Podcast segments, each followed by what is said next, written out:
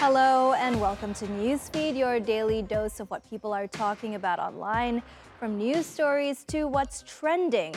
Now let's start with a bittersweet topic. August 24th marks 31 years since Ukraine broke free from the Soviet Union. Now this year's Independence Day coincides with six months since the start of Russian aggression in the country. Public gatherings are banned in Kiev while other restrictions have been imposed across Ukraine. And unlike the colorful celebrations that were held in 2021, this year features sirens and tanks in the capital. But Ukrainians are still turning out to show their pride as their country stands up for freedom and independence.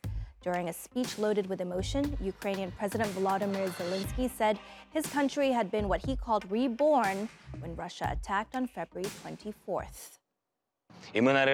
We finally became united, a nation born on February the 24th at 4 a.m. in the morning, not born but reborn, a nation that wasn't crying or screaming, not frightened, that didn't run away, didn't give up, and didn't forget. Melinda Nucifora is in the Ukrainian port city of Odessa. She tells us more about what Independence Day looks like on the ground. We're on one of the main streets of central Odessa city, and on a day like today, this street should be full of people.